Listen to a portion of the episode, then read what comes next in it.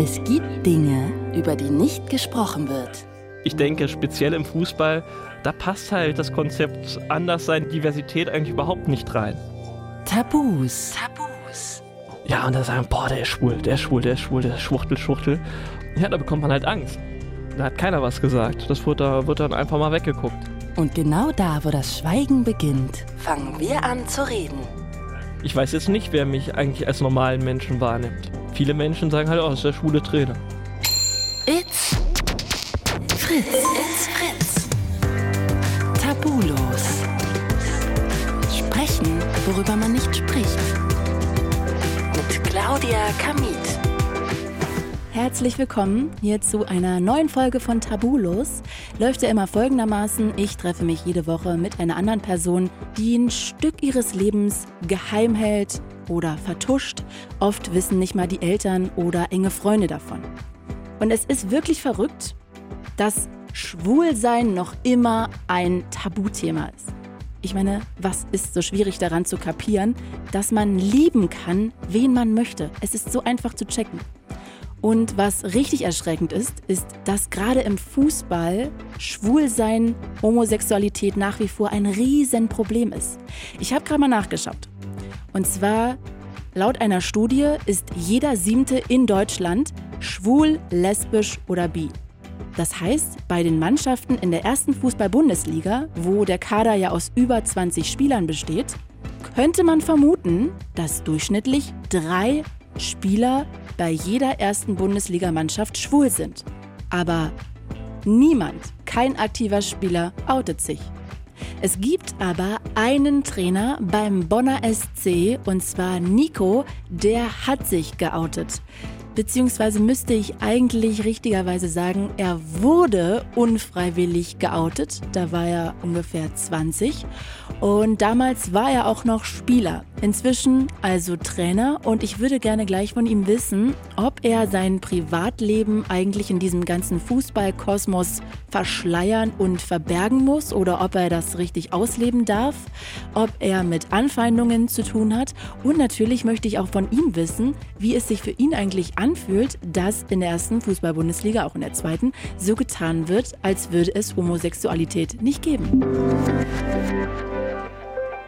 Hey Nico, guten Tag. Guten Tag.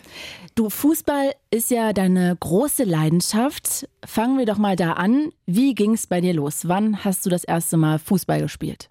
Boah, also äh, seitdem ich laufen kann wahrscheinlich. Äh, aber aktiv im Verein äh, das erste Mal mit drei Jahren tatsächlich. Wow. In so einer Bambini-Spielgruppe, und das hat sich dann immer so weiterentwickelt. Also äh, ich kenne kein Leben ohne Fußball. Und sag mal, jetzt werden wir gleich mal springen. Wann hast du gemerkt, dass du schwul bist? Äh, ja, so mit vierzehn, fünfzehn Jahren, denke ich. Und jetzt hast du dich ja zuerst privat geoutet. Wie schwer ist dir das gefallen? Ähm, im familiären Kreis überhaupt nicht schwer, weil ich habe eine total offene Familie. Äh, im Freundeskreis ist das doch schon schwerer gewesen, weil man natürlich nicht weiß, wie sind da die Reaktionen. Und ähm, ja, also es war so ein zwiespältiges Ding. Und wie haben die reagiert? Ja, zum großen Teil, zum großen Teil wirklich positiv, und einige haben halt auch gesagt, warum hast du es nicht gleich gesagt? Äh, haben wir eh schon geahnt, aber äh, es gab auch Leute, die haben sich dann abgewandt, also gerade im Fußballbereich, ja. Wow, okay, da gehen wir jetzt mal drauf ein.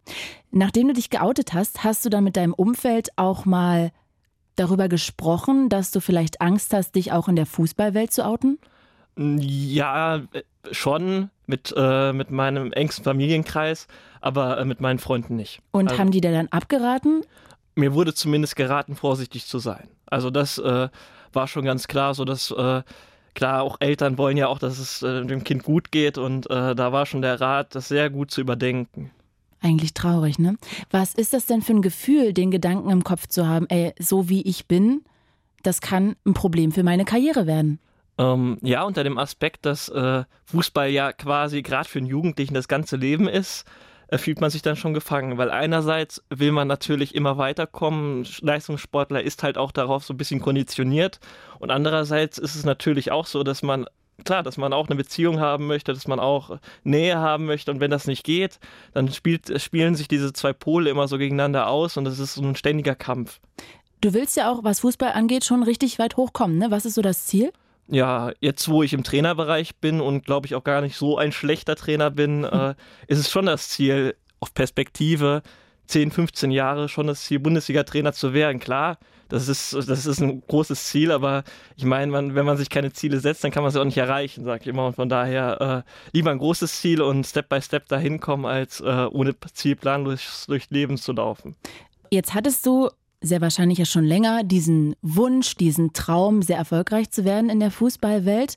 Und dann plötzlich merkst du, dass du nicht so sein kannst, dass es da vielleicht irgendwie Gegenwind geben kann, weil du schwul bist. Was ist denn in der Zeit, bevor du dich geoutet hast, in dir abgegangen? Also wie ging es dir da? Ja, ähm, ja, sehr zwiespältig. Es waren Phasen, da war es mir, ja, da war es mir relativ egal, aber es gab auch Phasen, wo ich dann vielleicht auch das erste Mal verliebt war, wo ich da sehr mit mir gerungen habe. Zum einen, ja, wie äh, mache ich das zeitlich? Und zum anderen natürlich, was ist denn jetzt, wenn das rauskommt? Mhm. Ich möchte ja dann auch jemanden, den ich liebe, nicht verleugnen, aber ich muss es ja quasi machen. Also das ist, wie gesagt, das ist immer so ein Ausspielen gegeneinander und am Ende steht man eigentlich immer als Verlierer da, wenn man, wenn man sich versteckt, dann äh, ja, dann bildet man so Lügengeflechte auf, die einem nicht gut tun und wenn es rauskommt, natürlich einem auch nicht im guten Licht dastehen lassen. Das heißt, du warst verliebt, aber der konnte jetzt nicht mit zu den Spielen? Nee, also sicher nicht. Also das ist auch etwas, was äh, ehrlich gesagt, was ich immer noch nicht gerne mache. Also Ach, bisher echt? auch noch nicht gemacht habe, weil äh, meinen Partner mit zum, äh, ja, zum Fußball oder zur Weihnachtsfeier in einem Fußballverein mitzunehmen, das äh, weiß ich nicht. Das äh, halte ich immer noch für so ein bisschen äh, unpassend.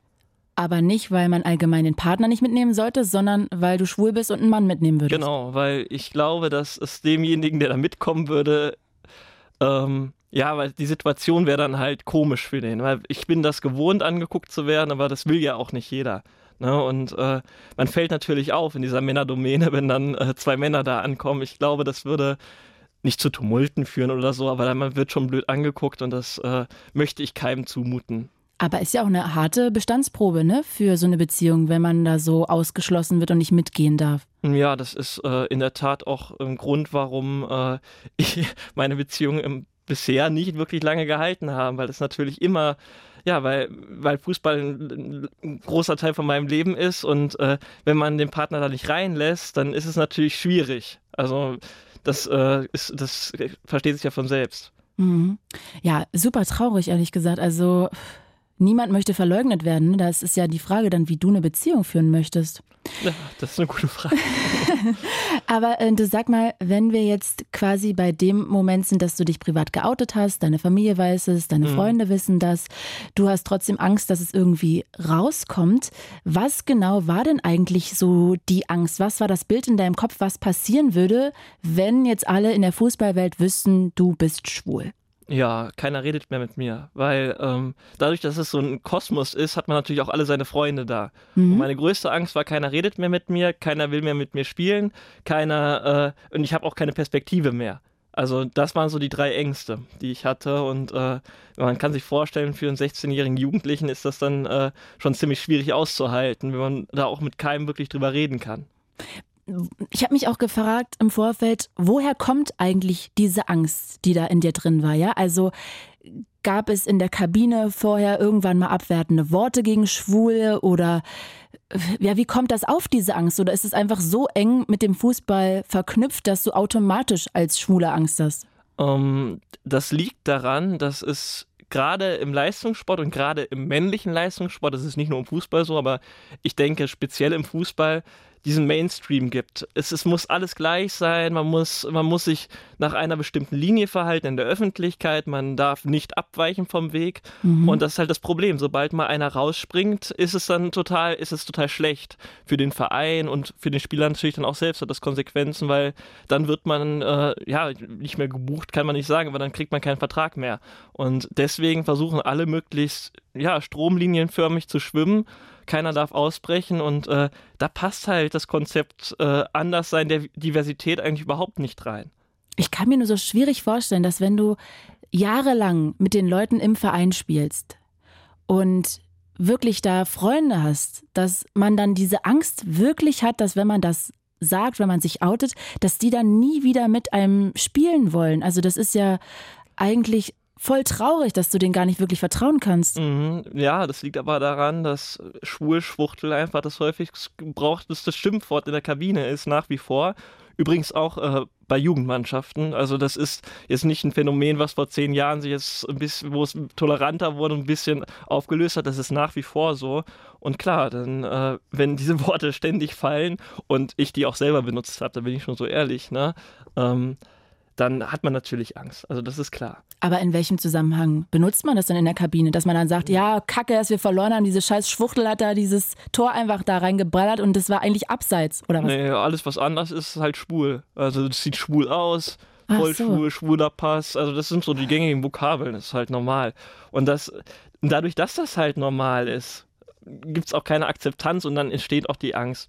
Im Grunde, im Grunde ist es ja wirklich so, dass die meisten Leute, mit denen ich auch zusammengespielt habe oder mit denen ich jetzt im, im Verein als Trainer inter, interagiere, gar nichts dagegen haben.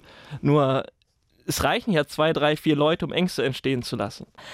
Kommen wir nochmal zu dieser Angst. Kannst du vielleicht mal ein paar Situationen beschreiben, in denen du versucht hast, deine Homosexualität zu verstecken? In der Kabine, auf dem Spielfeld, vielleicht beim Bier, der Weihnachtsfeier? Hm. Ja, es gibt äh, ganz viele Situationen, wo ich das versuche. Ja, ganz aktuell vielleicht auch, ähm, hatten wir Qualifikationsspiele, das ist immer im, im Jugendbereich zum Ende der Saison, hat man Qualifikationsspiele und es haben sich alle gefreut, und weil wir, weil wir dann auch aufgestiegen sind. Und es ist für mich dann halt auch schwierig, mich wirklich zu freuen oder auch mal jemanden in den Arm zu nehmen, weil ich dann immer das Gefühl habe, oh Gott, trete ich dem jetzt auf den Schlips oder nicht? Und deswegen halte ich mich dann immer ein bisschen zurück und bin dann eher distanzierter. Ähm, das sind so, das sind so Momente. Und klar. Äh, warte mal, warum solltest du dem auf den Schlips treten? Ja, das ist, das ist halt für jemand Außenstehenden schwer zu verstehen. Trotzdem ist es halt so, dass man beäugt wird. Und ich merke das auch. Ich merke das zum Beispiel, wenn ich auf dem Trainingsplatz stehe mit meiner Mannschaft und klar, im Jugendfußball stehen viele Eltern am Rand, die dann klar versuchen, nicht offensichtlich Gespräche über mich zu führen, aber es einfach machen. Ich stehe zehn Meter daneben und höre es. Und daraus entsteht halt so eine Vorsicht, weil was weiß ich, was, was Eltern dann denken. Das geht schnell, es geht schnell in unterschiedliche Richtungen, die man dann nicht mehr kontrollieren kann. Deswegen bin ich distanzierter, auch wenn es schade ist, aber es ist einfach so. Da musst du ja ständig auf der Hut sein, ey. Ja, so ist es.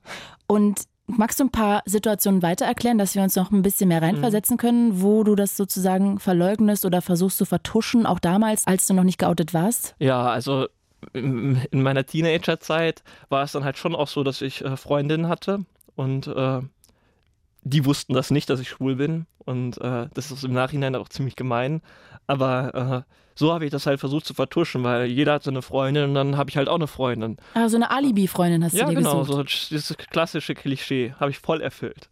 Ohne, dass sie das weiß? Ohne, dass sie das wusste. Hm. Und auf dem Platz, wenn du gespielt hast, musstest du da auch irgendwas Besonderes machen? Hast du da auch gedacht, so boah, ich darf bloß nicht das und das machen, sonst sehen alle, dass ich schwul bin? Ähm, ja, und das mache ich teilweise immer noch. Also ich bin teilweise einfach viel zu laut, viel zu überdreht. Einfach, glaube ich, aus diesem, aus so einem angelernten, angelernten Verhalten, ich muss stark sein, ich muss stark sein und das nach außen zeigen. Ich habe jetzt lange gebraucht, um das auch ein bisschen kontrollierter zu haben, aber früher war ich komplett wild. Also auch so eine völlig unnötige Aggressivität. Und das ist, Aggressivität ist erstmal nichts Schlimmes auf dem Fußballplatz, aber die darf sich nicht gegen andere aufladen. Und das, das, ähm, das ist halt was, was, glaube ich, extrem damit zusammenhängt. Eigentlich führst du ja immer noch ein Doppelleben, ne? Ja. Was macht das mit dir? Ja, das macht mich extrem unsicher in vielen Situationen. Also ich glaube, das merken viele nicht, aber ich merke halt schon, dass das an mir zehrt, wenn ich nach Hause komme und einfach total müde bin und dann immer reflektieren muss, war die Situation jetzt richtig, war das jetzt okay? Und äh, ist eigentlich, wie gesagt, ich finde es eigentlich schade, weil es wird ja so propagiert, wir sind jetzt alle weltoffen, wir sind tolerant und wir akzeptieren alles, aber ehrlich gesagt finde ich, dass die wenigsten Leute im Fußball zumindest tolerant sind, weil wenn ich tolerant bin, dann akzeptiere ich auch andere Leute oder andere Gruppen, die vielleicht ein bisschen anders sind, vielleicht ein bisschen von der Norm abweichen, aber das passiert halt nicht. Und so ist, hast du recht, äh, ist es immer noch so, dass äh, ich teilweise mich verstellen muss, ob das dann ein Doppelleben ist. Ja, aber es ist auf jeden Fall nicht authentisch. Also wenn ich mich komplett authentisch verhalten würde, wäre ich anders als aktuell. Zum Beispiel, wie wärst du dann? Ja, dann wäre ich äh, lockerer. Also ich merke halt oft, dass ich komplett verkrampft bin. Ich glaube, wenn ich nicht immer denken müsste, was passiert, wenn ich jetzt das sage, was passiert, wie reagiert der Gegenüber darauf, dann wäre ich lockerer. Ja, ist ja auch super anstrengend, zu Hause zu sitzen und zu überlegen, okay, die Situation, war ich da, okay, die Situation, könnte man da irgendwas denken? Also ja, das ist ja, ja auch super anstrengend. Wo kannst du denn mal du sein? Ja, also bei meinen Freunden bin ich natürlich immer, immer ganz normal. Ich habe, ich, mein Co-Trainer ist mein, mein, zum Glück mein bester Freund und das macht die Arbeit auch im Verein komplett äh, einfach für mich. Es ist viel besser, als wenn ich mit Leuten zusammenarbeiten müsste, wo ich nicht weiß, was kann ich da jetzt sagen. Das, das macht es dann schon einfacher. Nur, das sind halt seltene Momente, wenn man sich überlegt, dass man den ganzen Tag arbeitet und dann vielleicht mal zwei, drei Stunden hat, in denen man locker sein kann. Und gerade Fußball ist ja auch so, dass es viel am Wochenende ist und äh, ich natürlich auch wenig, wenige Sozialkontakte habe, die man, die man so unter der Woche pflegen kann, außer mal einen Anruf. Von daher sind diese lockeren Phasen einfach sehr selten, aber ich genieße sie dann auch. Lass uns doch noch mal ganz kurz zurückspringen zu dem Moment, wo du noch nicht geoutet warst mhm. in der Fußballwelt. Dein schlimmster Albtraum ist ja dann am Ende wahr geworden. Du konntest nicht dich selber outen, sondern durch einen blöden Zufall ist das rausgekommen. Mhm. Magst du uns mal zu dem Tag mitnehmen, wo, wie, was da passiert ist? Ja, gerne. Das war so, dass, äh, dass ich in der Kabine war und äh, wie das halt so ist, auch vor fünf, sechs Jahren schon, jeder ist am Handy. Und ich bin dann halt aufgestanden, habe mein Handy liegen lassen und äh, da gibt es ja immer diese Push-Up-Mitteilungen. Und in einer dieser Mitteilungen war halt so eine schwule Dating-App. Und das hat ein Mitspieler von mir gesehen. Ja, und äh, da kamen halt Fragen auf. Und so hat sich das dann halt wie im Lauffeuer verbreitet. Im Nachhinein ist es vielleicht wieder vielleicht besser so, als wenn ich selbst gesagt hätte, weil zu dem Zeitpunkt hätte ich es gar nicht selber sagen können. Ähm, aber in der Situation war es natürlich echt, äh, ja, auf gut Deutsch beschissen. Und du hättest es nicht sagen können, weil du noch zu viel Angst hattest? Ja, ich war einfach noch nicht so weit. Aber ja, wie ist das denn, wenn da dein Kumpel, dein Fußballkollege da dieses Handy nimmt und sagt so, äh, Nico, sag mal, wieso ist denn hier eine Meldung von einer schwulen App? Also da muss ja dir heiß, kalt alles gewesen sein. Ja, also äh, da, da nimmt das Gesicht alle Farben an, die man sich so vorstellen kann. Ähm, aber ja, die Situation war mies. Im Endeffekt, im Endeffekt, wie gesagt, ist es für mich jetzt im Nachhinein okay, aber die Situation selber war ziemlich mies. Ja, so betretene Stille, so stelle ich mir das vor. Ja, ja, oder halt, wie halt Kinder halt sind. Kiole, also dieses typische äh. pubertierende Jungsgehabe. Hm, wow, das macht's noch härter. Was war denn so die blödeste Reaktion, die du erlebt hast? Ah, die blödeste Reaktion war tatsächlich gar nicht dann beim Fußball direkt, sondern in der Schule, in der Schule, wo dann einfach auf meinem Tisch stand Schwuchtel. So von null auf hundert. Ich kam morgens rein, hab das gelesen, dachte so, okay, okay, ja. Okay. Um, das war so das äh, tatsächlich, tatsächlich das Schlimmste, aber äh, ja, so direkte Reaktion, das trauen sich viele halt auch nicht. Das ist ja dann eher so ein bisschen hintenrum und dann erfährt man mal hier, der hat das gesagt, so dieses Klassische halt, ne? Und hast du das Gefühl schon, dass sich viele ablehnen? Mm.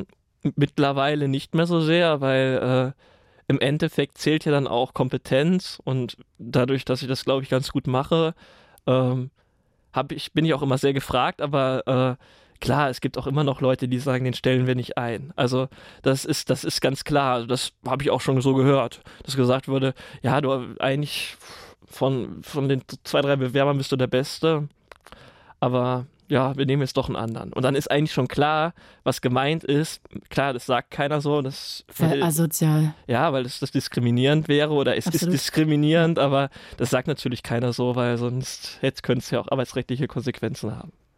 Boah, da gehen dir ja auch ganz schön viele Chancen flöten. Ja, aber es macht natürlich auch Spaß, mit den Leuten zu arbeiten, die einem die Chancen geben. Na, das ist, äh, das ist natürlich auch die andere Seite. Ich versuche dann auch immer ein bisschen das Leben positiv zu sehen. Und jetzt bei meinem aktuellen Arbeitgeber, dem Bonner S C, ist das ganz anders. Also ein total weltoffener, toleranter Verein. Und da fühle ich mich dann halt auch wohl, auch wenn es im Umfeld, nicht beim Verein direkt, aber im Umfeld natürlich immer wieder dazu kommt, dass zum Beispiel bei Auswärtsspielen homophobe Sachen erlebe. Aber da, da steckst du nicht drin. Aber sag mal, woher wissen die denn, dass du schwul bist? Also wenn du jetzt Äh auswärts irgendwo hinfährst, das steht dir ja nicht auf der Stirn. Naja, ähm, ich sag mal, man ist, ich will nicht sagen bekannt wie ein bunter Hund, das nicht, aber äh, dadurch, dass es natürlich auch meine Leidenschaft ist, bin ich auch viel auf anderen Plätzen, man nennt das Scouten, also Spielersichten, Mannschaften beobachten und so weiter und daher kennt man sich halt auch irgendwie und natürlich spricht sich das rum. Und äh, es ist immer ein bisschen lustig, also ich find's mittlerweile sogar ein bisschen lustig, wenn ich dann äh, auf Plätze komme und genau weiß, wenn ich mich jetzt umdrehe, dann werden die über mich reden, aber manchmal, manchmal feiere ich das auch so ein bisschen mittlerweile, weil man das dann so bestimmt. Und dann sage ich zu meinem Co-Trainer, guck mal, hier, da geht's jetzt, der redet jetzt wieder. Und sag mal, was glaubst du denn, was sie da reden? Also ich wüsste gar nicht, was ich da so mit jemandem bequatschen sollte über dich. Also es gibt auch so lustige Erlebnisse. Man trägt natürlich im Fußball oft Trainingsanzug. Klar, man hat seinen Vereinsoutfit an. Und wenn ich dann mal privat irgendwo bin, dann wird äh, sich oft gewundert, warum ich denn jetzt nicht im Regenbogen, äh, Regenbogen-Röhren-Jeans rumlaufe und ein Einhorn auf der Stirn trage oder was auch immer. Äh, das, äh, das ist immer sehr lustig. Also mittlerweile finde ich das ganz lustig. Und manchmal bin ich dann auch so, dass ich dann auch mal einen Spruch zurückdrücke. Wenn dann jemand fragt, boah, du trägst ja normale Sachen, dann sage ich, ja, aber du siehst aber auch ziemlich unnormal aus. Ja, und, äh, aber das ist, das ist halt so und ähm, damit muss man leben. Ich habe mich da jetzt drauf eingestellt. Es gibt sicherlich auch Leute, die das nicht wollen und auch das ist sicherlich auch mit ein Grund, warum sich so wenig Leute outen im Sport und speziell auch im Fußball. Ich, ich werde gar nicht darüber fertig, dass Leute tatsächlich zwanzig neunzehn immer noch davon ausgehen, dass du überall im Netzhemd hingehen musst. Also ja, sicher. Also das ist, das ist so die Erwartungshaltung, ne? Und das ist meiner Meinung nach in den letzten Jahren, ich bin jetzt ja auch schon ein paar Jährchen geoutet, hat sich das auch nochmal verschlimmert. Also man merkt, dass, dieses, dass diese gesellschaftlichen Veränderungen, gerade in diesem Fußballbereich, wo es eh viel enthemmter ist als jetzt im normalen sozialen Bereich, dass sich das da komplett entlädt teilweise und dass sich da Leute komplett daneben benehmen. Nicht nur, nicht, natürlich nicht nur homophob, sondern auch rassistisch. Das ist einfach unglaublich und das wird immer mehr.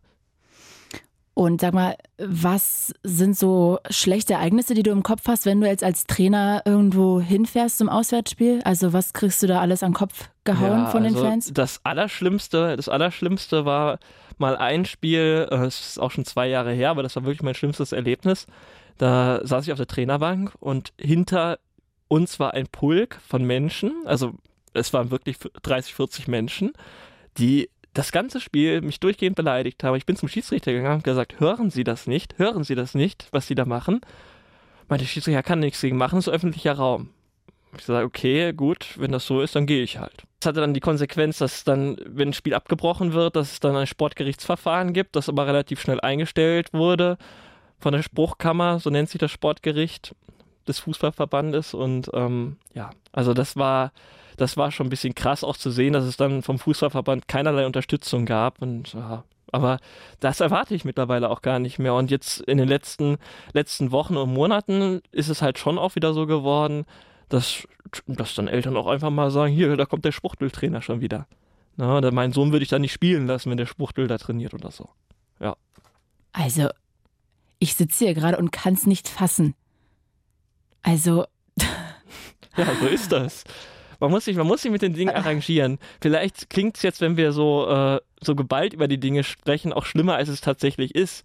Aber ich meine, man muss, man muss die Dinge aussprechen, damit es auch, damit's auch eine Wahrnehmung findet. Also ich finde ich find auch die Art und Weise, wie der Deutsche Fußballbund damit im Moment umgeht, einfach, also ich weiß nicht, ich will jetzt nicht sagen, darüber kann ich nur lachen, aber es reicht halt nicht nur eine Regenbogenfahne beim Frankfurter C S D zu hissen und sagen, boah, Diversität, Diversität, wir sind jetzt auf, voll auf dem queeren Level und sich mal mit ein paar Fanclubs zu treffen, ja okay, das erkenne ich auch an, das ist okay, man geht da in den, man geht da in den Kontakt, in den Austausch, aber was wird denn getan?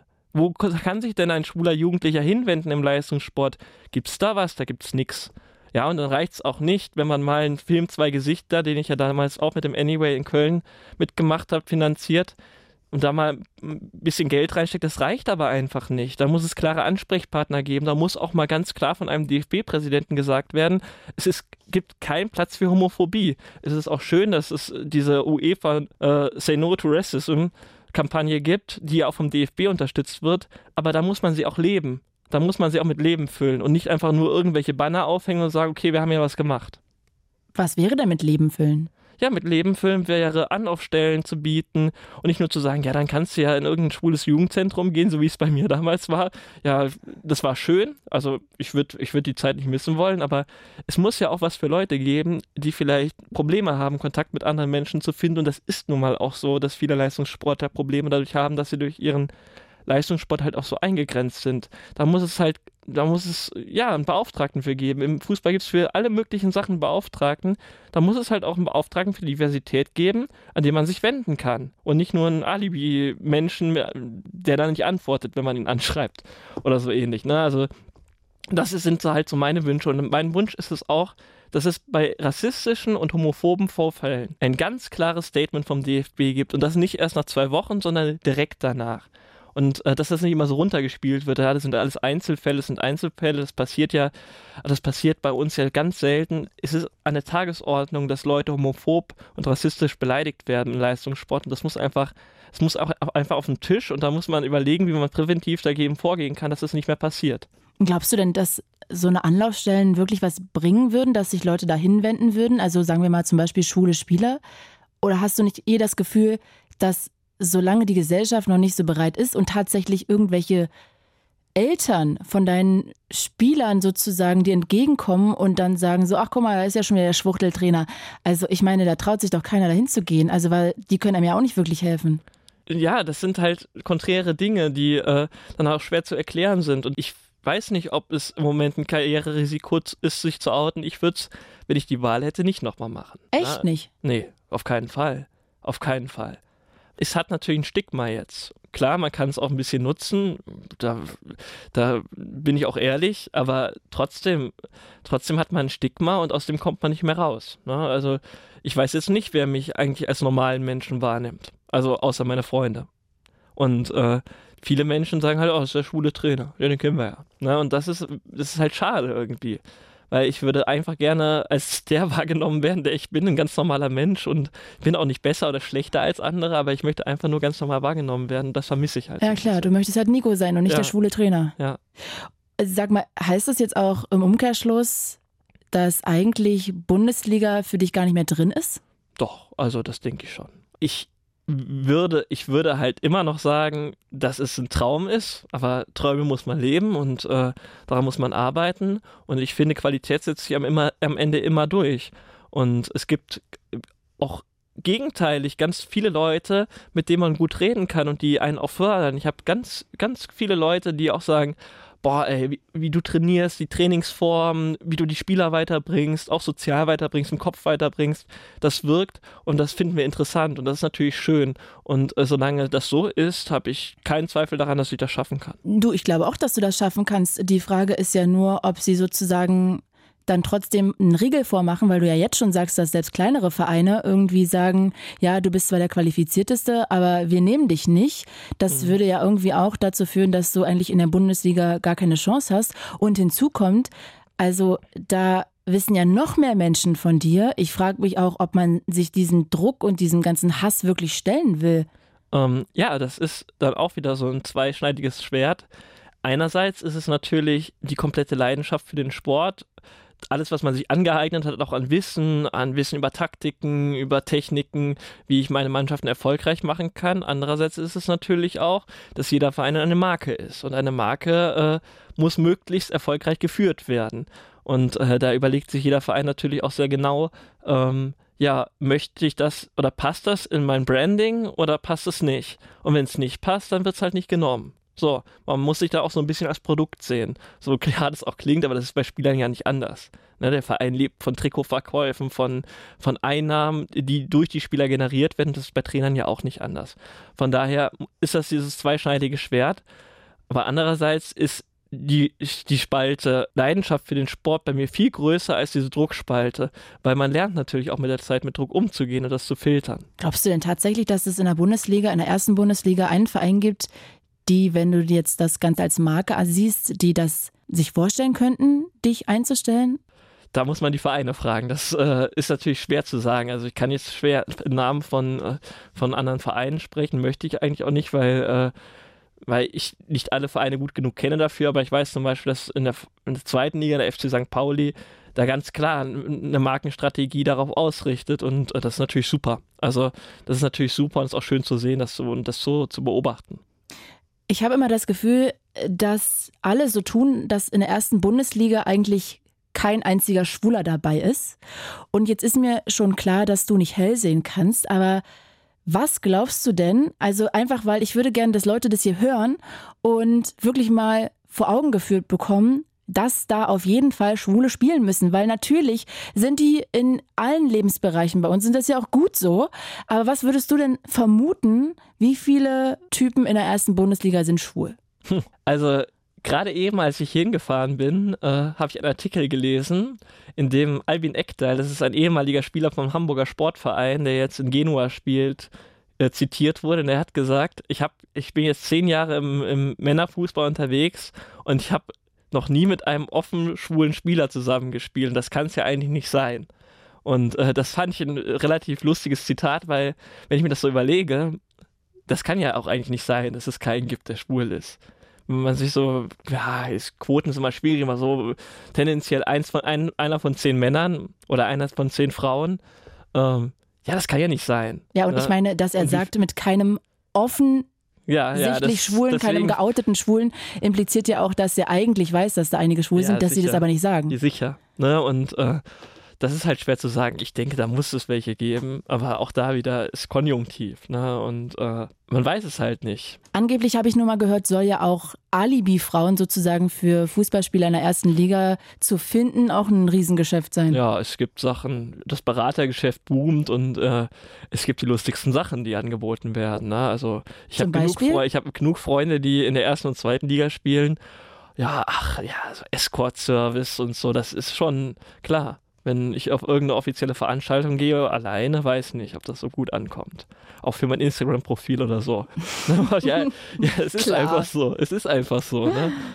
Wartest du so ein bisschen darauf, dass sich der erste Profifußballer outet? Nö, also äh, ich würde es interessant finden, aber auch das, das muss jeder für sich selber entscheiden. Ich würde es schön finden, auch so ein bisschen, weil es dann vielleicht auch eine größere Lobby dann dafür gibt, wenn sich vielleicht ja, ein guter Bundesligaspieler outen würde, dann wird es dann wird's eine riesen kontroverse Diskussion geben. Was heißt kontrovers? Also wenn man sich die äh, Kommentarvorläufe in Facebook im Moment durchliest, kann das auch nicht kontrovers genannt werden, aber eine Diskussion geben ähm, darum. Aber ich glaube, ich glaube ähm, wie viele Dinge im Fußball wird es dann auch schnell wieder verpuffen. Als Robert Enke Selbstmord begangen hatte, haben alle gesagt, jetzt müssen wir aber viel sensibler sein für mhm. alle Themen.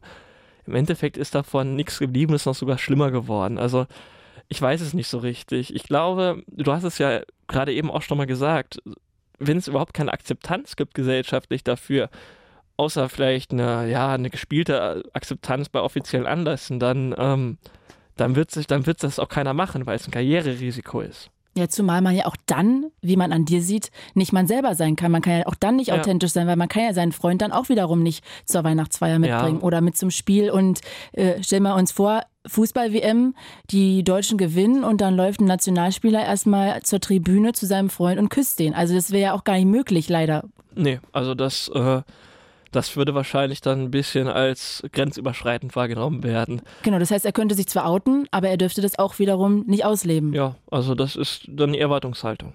Also das ist ja, wird ja auch oft gesagt, kann ja sagen, ist mir eigentlich egal, solange er das in seinen eigenen vier Wänden macht, ist mir das egal. Ne? Ähm, das klingt aber dann auch wieder, als wäre man irgendwie ein Verbrecher, der ja seine, seine verbotenen Tätigkeiten hinter, hinter verschlossener Tür machen muss, weil das ja die, den Rest der Gesellschaft abstoßen würde. Und das ist, es ist einfach, es ist einfach so schräg. Es ist einfach, einfach richtig schräg.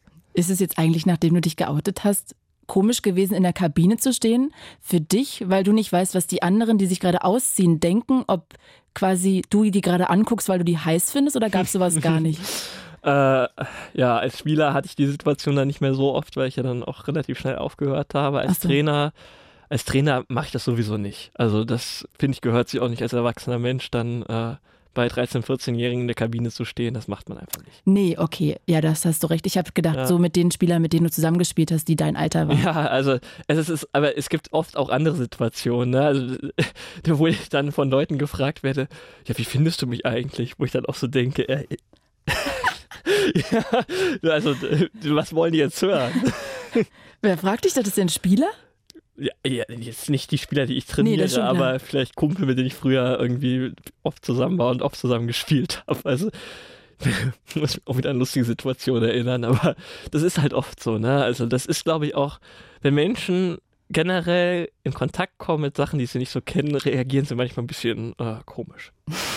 Jetzt hast du ja gerade erzählt, dass der D F B nicht so wirklich hinter dir, allgemein hinter Homosexualität im Fußball steht.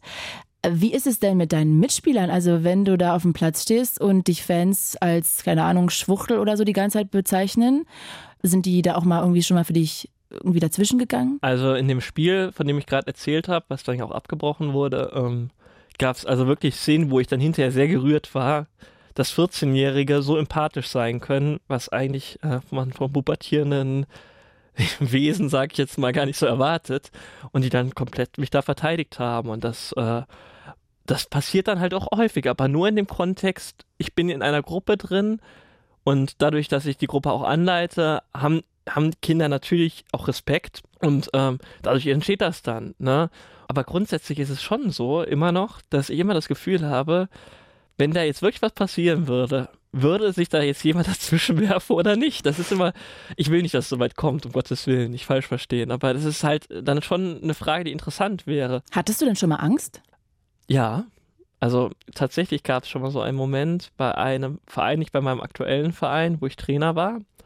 Ähm, dort habe ich auch eine C-Jugend, also U vierzehn, U fünfzehn trainiert, und äh, Mannschaften über mir, über meiner Mannschaft haben sich komplett abfällig über mich geäußert, also komplett und als Gruppe auch.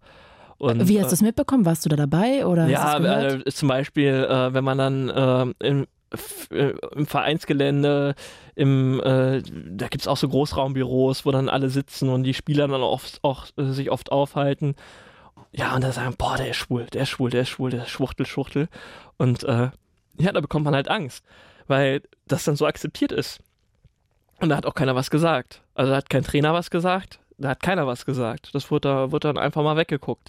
Und das war auch so ein Gefühl, wo ich dann echt ein mulmiges Gefühl hatte, zur Arbeit zu gehen. Das ist zum Glück jetzt, wie gesagt, bei meinem aktuellen Verein nicht so. Mhm. Aber damals war das eine ganz schreckliche Situation für mich. Was glaubst du eigentlich, warum das immer noch so ist? Warum ist das immer noch so ein Tabuthema? Naja, weil es leicht ist, sich über Schwächere zu stellen. Und das heißt gar nicht, dass man als Homosexueller schwach ist, aber man ist die schwächere Gruppe. Und äh, Macht ist ja eh in unserer gesellschaftlichen Phase, glaube ich, so im Moment das, äh, was äh, viele versuchen äh, darzustellen. Und äh, wenn ich so ein bisschen Macht habe, so ein bisschen das Gefühl habe, ich kann Macht ausüben über jemanden, dann mache ich das auch einfach, nur um zu gucken, wie der reagiert. Und ich glaube, das ist halt das Problem. Wenn wir jetzt auch wieder beim gesellschaftlichen Thema und beim politischen Thema sind, wenn das dann mit unseren aktuellen politischen Führungspersönlichkeiten dann auch noch so, ja, d'accord läuft, dann äh, ist der Boden für Hass gesät. Und so geht das ganz schnell. Ich finde es irgendwie so, so dämlich, dass das sich irgendwie nicht verändert. Und dass da Männer sind, die glauben, die ja auch selber in einer Scheinwelt leben, zu glauben, ja, alle Männer, die da auf dem Spielfeld sind, sind auf jeden Fall hetero und sind so männlich und die trinken abends ein Bier und lassen sich die Puschen von ihrer Frau da vor den Sessel stellen. Also ich meine, unfassbar, dass das, also, ja, dass also es die immer noch gibt. Ja, es ist einfach die letzte Männerdomäne, die jetzt zum Glück auch ein bisschen aufgebrochen wird. Ich kann das wie immer aus, meinem, aus meiner Erfahrung erzählen. Ich habe ein Trainerteam. Ja, ich bin schwul, ich habe eine Co-Trainerin und einen tollen Trainerkollegen, habe ich ja gerade eben schon mal erzählt. Und wir sind so ein, ein gutes Team, und das macht auch so viel mit einer Gruppe, wenn so unterschiedliche Leute auch drauf einwirken. Aber das ist einfach die letzte Männerdomäne, und da versuchen viele Leute auch einfach das, was sie vielleicht auf, im Job oder zu Hause nicht ausleben können, ihre übergestauten Aggressionen an Schwächeren abzubauen. Es ist ja nicht nur, es sind ja nicht nur... Äh, wie Homosexuelle, sondern Frauen werden ja genauso diskriminiert. Also das ist ja nichts anderes. Hm. Wenn es um Frauenfußball geht, hat man jetzt ja auch bei der W M wieder gesehen. Hast du denn gerade eine Beziehung? Nee, gerade nicht. Hast du manchmal Angst, eine Beziehung wieder einzugehen, weil du ständig sozusagen jemandem sagen musst, ey, sorry, aber du musst irgendwie jetzt hier zu Hause bleiben, ich kann dich nicht mitnehmen? Ähm, es war so, dass ich vor ja, gar nicht so langer Zeit, es ist erst ein Jahr her, jemand kennengelernt habe, wo ich das erste Mal so in meinem Leben dachte, boah, das könnte jetzt was richtig Ernstes sein. Und wo sich das auch einfach komplett richtig gut angefühlt hat. Ich bin dann in der Zeit nach Leipzig gezogen, und weil, weil mein Partner da äh, ja, gearbeitet hat, ein berufliches äh, Engagement als Schauspieler bekommen hat. Und da äh, habe ich gedacht, boah, das ist für mich ein super Start, nochmal neu anzufangen.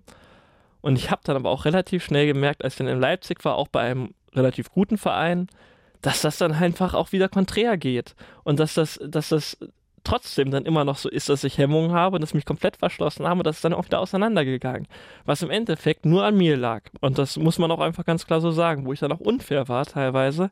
Habe ich nicht kapiert. Wieso ging das auseinander? Also naja, das ging, das ging auseinander, weil ich dann wieder in meine alten Verhaltensmuster zurückgefallen bin. Ich hatte mir also vorgenommen, ja, jetzt bist du wieder, jetzt bist du komplett offen, du gehst mal aus dem, aus diesem, aus dem Rheinland raus, suchst dir ein neues Umfeld und da lebst du es einfach ganz anders.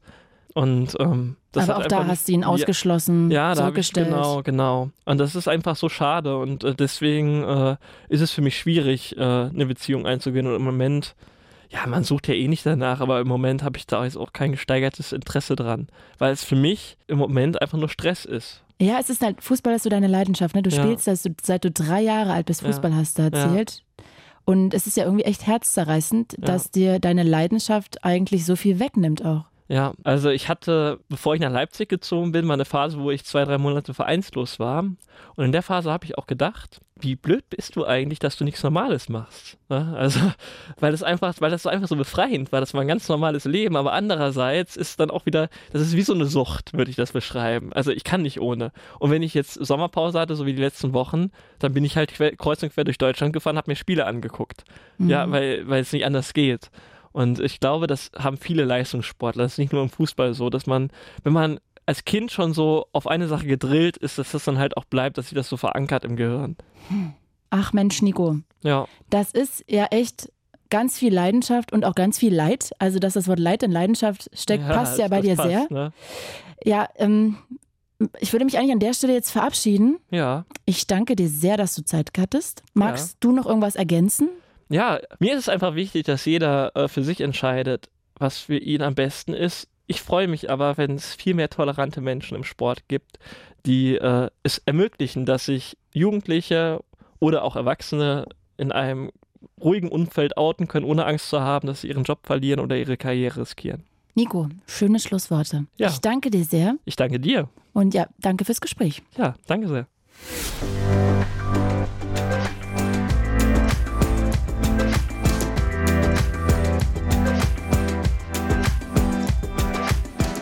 Ich hätte niemals gedacht, dass wenn man sich im Fußball outet, dass man mit solcher Gegenwehr rechnen muss. Also wie hart es tatsächlich noch ist, dass man eben nicht zu einer Weihnachtsfeier einfach seinen Partner mitnehmen kann, obwohl alle wissen, dass man schwul ist.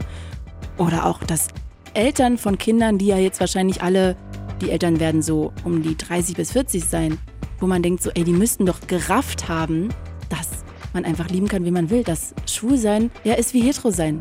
Gibt's halt einfach. Aber dass selbst die da sich nicht Sprüche klemmen können. Also ich finde es echt traurig. Wenn ihr auch Erfahrungen gemacht habt, was das Thema Outing angeht, wenn ihr eure Geschichte erzählen wollt oder wenn ihr vielleicht sogar Themenvorschläge habt, dann sehr gerne schickt einfach eine Mail an podcast at fritz punkt de. Natürlich wäre es auch großartig, wenn euch Tabulos gefällt, dass ihr diesen Podcast weiterempfehlt an alle, die sehr gerne Podcasts hören. Das würde mich wahnsinnig freuen. Wir hören uns nächste Woche wieder. Ich bin Claudia Kamit und das war Tabulos. Tabulos. Sprechen, worüber man nicht spricht. Mit Claudia Kamit. Redaktion: Helene Schreiner, Kim Neubauer und Daniel Hirsch. Sounddesign: Kevin Kastens. Fritz ist eine Produktion des R B B.